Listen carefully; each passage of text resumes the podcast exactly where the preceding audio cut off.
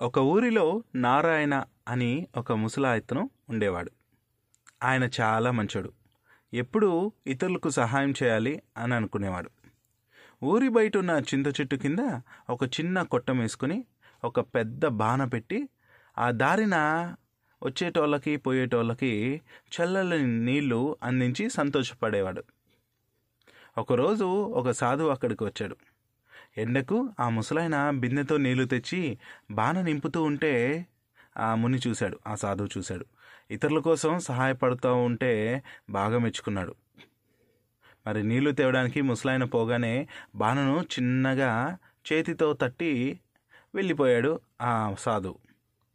ముసలాయన దారిని పోయే వాళ్ళందరికీ నీళ్ళు ఇవ్వసాగాడు. ఒక గంట తర్వాత బాణలో నీళ్ళు పొద్దామని బిందె ఎత్తి బాణమూత తీశాడు. ఇంకేముంది? బాణ నిండుగా నీళ్ళు ఉన్నాయి. ఆ ముసలాయన ఇదేందబ్బా? ఇన్ని నీళ్ళు ఉన్నాయి అనుకుంటూ బాణలో నుంచి ఒక బిందె నీళ్ళు మరలా బయటికి తీశాడు. కానీ నీళ్ళు దాని నిండా అలాగే ఉన్నాయి. అప్పుడు ఆ ముసలాయనకి ఆ రోజు సాధువు వచ్చి పోయింది మతికి వచ్చింది. అంటే గుర్తుకు వచ్చింది. అంతా ఆయన మహిమే అనుకున్నాడు ఈ ముసలాయన. ఆ రోజు నుంచి ఆ ముసలాయనకు నీళ్ళు తెచ్చే పని తప్పిపోయింది. ఎండాకాలమైనా చలికాలమైనా వానకాలమైనా అది ఏ కాలమైనా సరే ఆ కుండ ఎప్పుడూ నిండుగానే ఉండేది. అలా కొన్ని ఏళ్ళు గడిచాక ఆ ముసలాయనకు చనిపోయే రోజు దగ్గర పడింది. చనిపోయే ముందు కొడుకును పిలిచి ఆ బాణ విషయం చెప్పి నా తర్వాత కూడా నువ్వు ఈ పనిని కొనసాగించాలి అని చెప్పాడు. ముసలాయన చనిపోయాడు. ముసలాయన చనిపోయిన తర్వాత కొడుకు బాణ దగ్గర పెట్టుకొని ఆలోచించాడు. ముసలాయన లెక్క అతను మంచోడు కాదనమాట.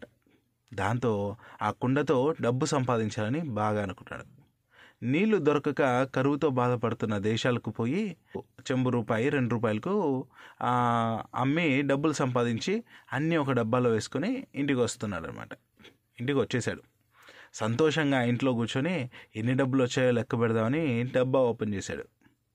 లోపల డబ్బులు లేవు. ఉత్త నీళ్ళు ఉన్నాయి దాంతో అతను కోపం వచ్చి ఆ కుండను ఇంటి బయటకు విసిరుకొట్టాడు దాంతో ఆ కుండ పగిలిపోయింది. అందులోంచి నీళ్ళు రావడం ఆగలేదు. ఆ నీళ్ళు అలా వచ్చి వచ్చి అక్కడ పెద్ద చెరువు తయారైంది. చుట్టుపక్కల జనాలంతా ఆ నీటిని తోడుకొని వాడుకోసాగారు. పంటలు పండించుకోసాగారు. కానీ ఆ నీళ్ళు కొంచెం కూడా తగ్గటం లేదు. ముసలాయన ఎలాగైతే అందరికీ సేవ చేశాడో అలాగే చెరువు కూడా అందరికీ నీళ్ళు ఇచ్చి ఆదుకోసాగింది. జరిగిన విషయమంతా తెలుసుకున్న ఆ ఊరి జనాలు తలా ఇంత చందాలు వేసుకొని ఆ చెరువు పక్కనే ముసలాయనికి ఒక గుడి కట్టారు.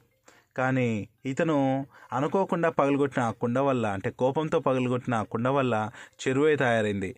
మనోడిని ఏం చేశారో కానీ మొత్తానికి అతను కోపంతో చేసిన పని కూడా ఇలా ఊరి ప్రజలకి మంచి జరిగింది. సో మనం చేసే పని మంచిదైతే ప్రకృతి కూడా మనకు సహకరిస్తుంది.